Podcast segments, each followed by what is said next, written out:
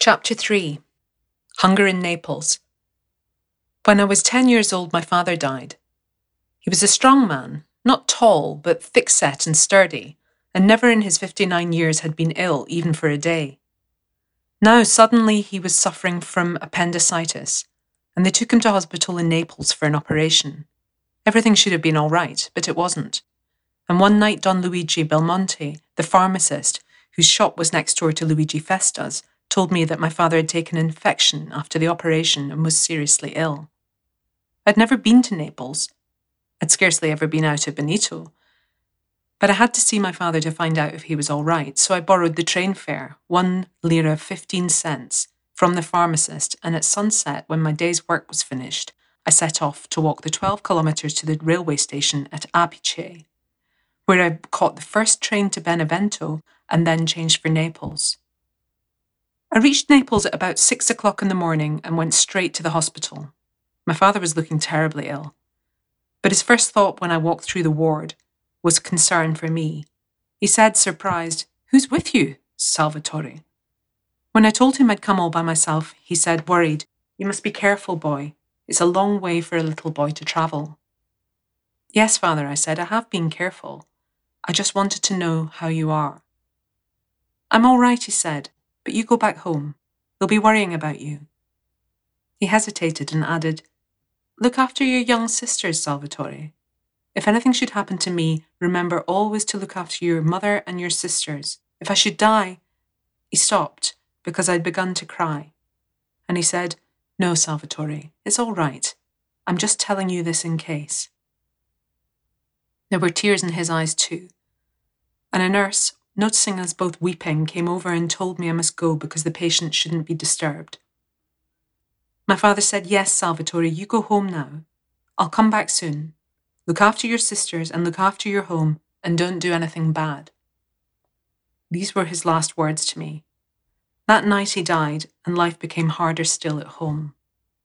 Now my mother, who was seven years younger than my father, had to work both properties, with only little Elio to help her when he wasn't at school, and with two small girls to bring up.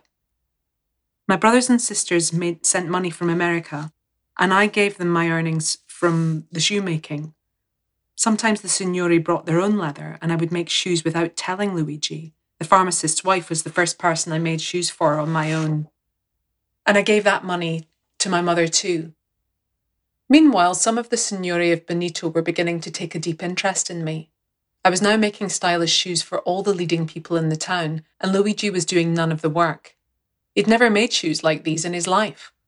Luigi was well liked in the town, but two men, Don Luigi Belmonte, the pharmacist, and Don Raffaele Inglese, the teacher, began to urge me to leave Bonito, young as I was, and go to Naples. Don Raffaele started it. He'd been a friend of my eldest brother Agostino, and now he often came to Luigi Festa's shop and would stand and watch me making the shoes and tell me about my brother. Agostino was a prodigy, he would say. If he'd lived, he would never have allowed you to stay here and learn to make a be a shoemaker. You should go to Naples. I tried to tell him that I couldn't leave home just now with my father dead and my mother working so hard. She needed my money. He replied, You're doing far too much for Luigi Festa. You do all the work whilst he plays cards and drinks wine, or sleeps in the sun, or walks with his friends. Why don't you leave him and go to Naples and learn more about shoemaking? He's taught you all he knows, and you're a born shoemaker, for you've learned even more than he's been able to teach you. Now it's time for you to go away and learn some more and capitalize on your ability. Don Luigi would tell me the same thing, brushing aside all my objections. One day it would be Don Raffaele, the next Don Luigi, talking to me, dinning it into my head that I should get out of Bonito. I wasn't anxious to leave my home, but with two grown men continually telling me how I was wasting my time, and with the gradual realization that it was true that I could learn little more with Luigi Festa in this small village, I began to think hard about it.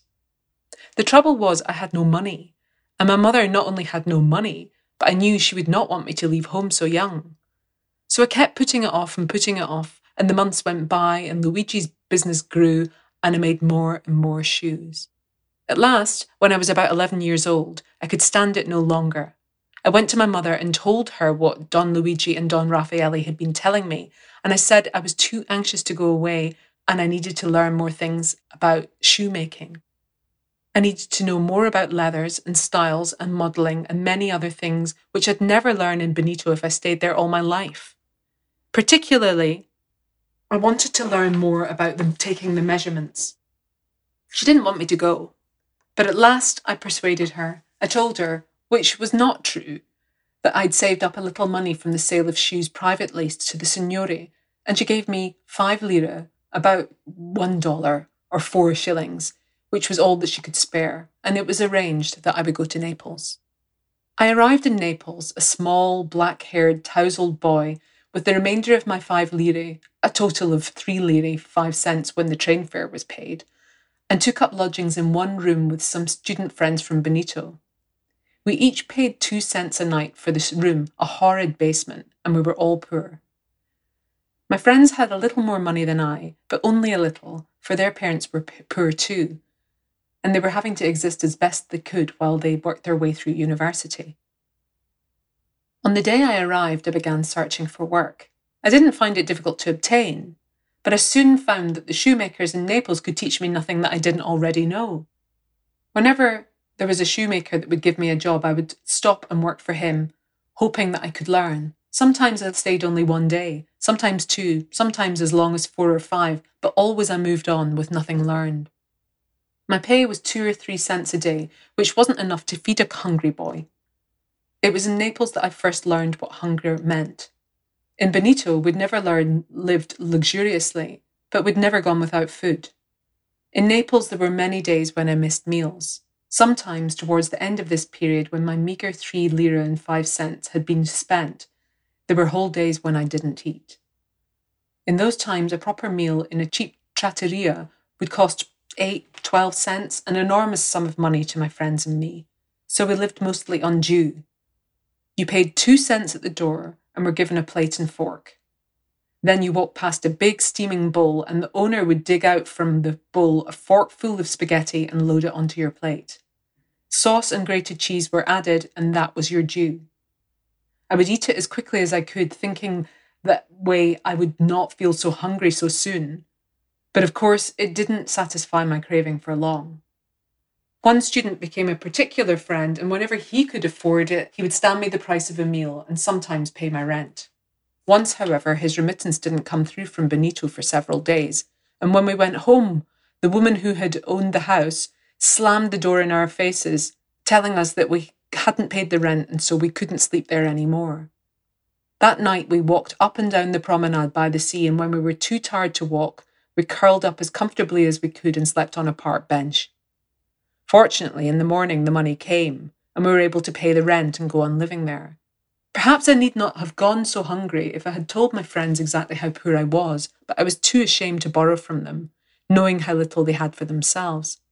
Now and again, when I was desperate, I would trudge out to the village of Cervinara near Naples to see my uncle priest, Father Alessandro Ferragamo, my mother's brother. Her maiden name was also Ferragamo, though her family wasn't related to my father's. He would give me a little money and some food, and then I would go back to Naples and resume my searching for a shoemaker who could teach me what I wanted to know. At last, I went to the biggest and most fashionable shop in the Naples of those days. It was now 1909. And I told the owner I wanted to learn how to make models and cut the shoes. He looked at me as if he thought I was mad, an 11 year old asking to learn such big tasks, and he said dubiously, That's a long job. However, he needed a boy to work in the shop, so he said he would take me on. I started with them that day and stayed two weeks. My wages were four cents a day, paid monthly. In that fortnight, I learned everything. In 14 days, I'd gone up from nothing in that shop to cutting the shoes and making the models and doing everything that there was to do. Everything that the oldest and best cobbler in the firm was doing. I don't boast about this, I state it as a fact. As the older workmen demonstrated and explained the tasks, and I took the tools and obeyed them as they'd shown me, I found that I could do it. I was too young to speculate about the reason for such a rapidity of learning. It simply seemed to me that when they pointed out the work that must be done, the knowledge came back as if I'd been reminded of a task that I'd forgotten, as if I was undergoing a refresher course of things I'd learned in the past.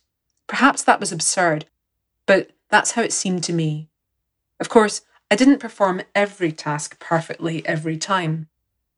Knowledge may be in the mind, but the muscles of hand and eye sometimes fail to perform what the mind dictates. As a sportsman may know in theory exactly how to plant a shot in the centre of the bull, but doesn't always do so. Nevertheless, the knowledge was there, the knowledge of everything to do with shoes except one thing. I hadn't learned how to take correct measurements. In this shop, as in all the others, they used the system that I already knew, and in Naples, as in Bonito, sometimes it worked, sometimes it did not.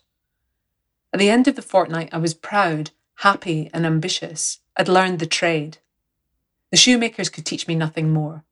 It was time to take the next step. I must leave Naples and return to Bonito, and there I would open my own shop. So I went to my employer and I told him I wanted to leave. Please could I have my money? He owed me 56 cents I was looking forward to having a really good meal that day, my first good meal for a long time. The man looked at me and narrowed his eyes and said, Money, boy, I owe you no money. I said, surprised, but Maestro, I've worked for you for a fortnight and now I want to go. And I've been earning four cents a day, and that was what we agreed. He said, Certainly, that is what was agreed. But do you not remember how you spoiled the shoes? You don't expect me to lose money because of your mistakes and still pay you out of your wages. Get out of here. You won't have another cent from me. It was true that I had made a mistake. I'd cut one pair of uppers in the wrong place so that they stretched while the part of the shoe was being made, and the shoes became crooked on the last. It was my fault, but it hadn't cost him anything like my wages, and anyway, he wasn't entitled to charge his work people for their mistakes. Otherwise, None of us would ever have taken any wages home at all. But I was only a small boy, and he thought he could get the better of me. I argued and pleaded, but it was no good, and he put me out of his shop. I waited around all day for him to come out. I was so hurt by his treatment and so angry that I must go hungry again because of his robbery that I intended, small as I was, to have a fight with him after the shop closed. Even there I was disappointed for he lived on the premises, and after the shop was closed for the night, he simply went upstairs and he never came out at all. At last, I had to go away, miserable and sad, with only my new idea to cheer me up. Next morning, I walked to Cervinara to see my uncle Alessandro. I was, I know, almost his favourite of his many nephews, but as he listened to me, he shook his head. I said, Uncle Alessandro, I'm finished with trying to learn how to make shoes. Nobody can teach me anything. I've learned it all. Now I want to go back to Bonito and open my own shop and make shoes for the Signore. Nonsense, Salvatore, my boy, he said. You're too young. What, you're not 12 years old and you want to open a shop? How in the world would you do it? Nobody will give you any business. Why, they won't even come to your shop. It's absurd, Salvatore, to think of a small boy running a shop to make fashionable shoes. I told him the Signore had not worried about my age when they came to Luigi Festa's shop, and when he looked as if he would object some more, I said, Very well, Uncle Alessandro, if you'll not help me to do this, I'm not going home any more. I'll go back to Naples and I'll see what I can do there. He stood silent for a long moment, looking down at me, rubbing his chin in perplexity. He knew how dearly my mother wanted me to go home, and he knew well how stubborn I was in the things I wanted to do so at last he sighed a little and said, Very well, Salvatore. I think you're foolish, but if you're foolish, you'll soon find it out for yourself, and then perhaps you'll not be so stubborn. I'll give you 20 lire. And furthermore, I will guarantee your credit with the people with whom you still have to buy your lasts, tools, equipment, and a little leather for starting. But that's all I'll do. If you're wrong and you cannot make the shop pay, you cannot expect any more help from me. I think I hugged him with delight. I had no fears of failure. Hadn't I proved myself even before I was 10 years old? Now I was a big boy of nearly 12. At nearly 12, I could work wonders. I'll pay it back, Uncle Alessandro, I said. I'll pay everything back. You'll see.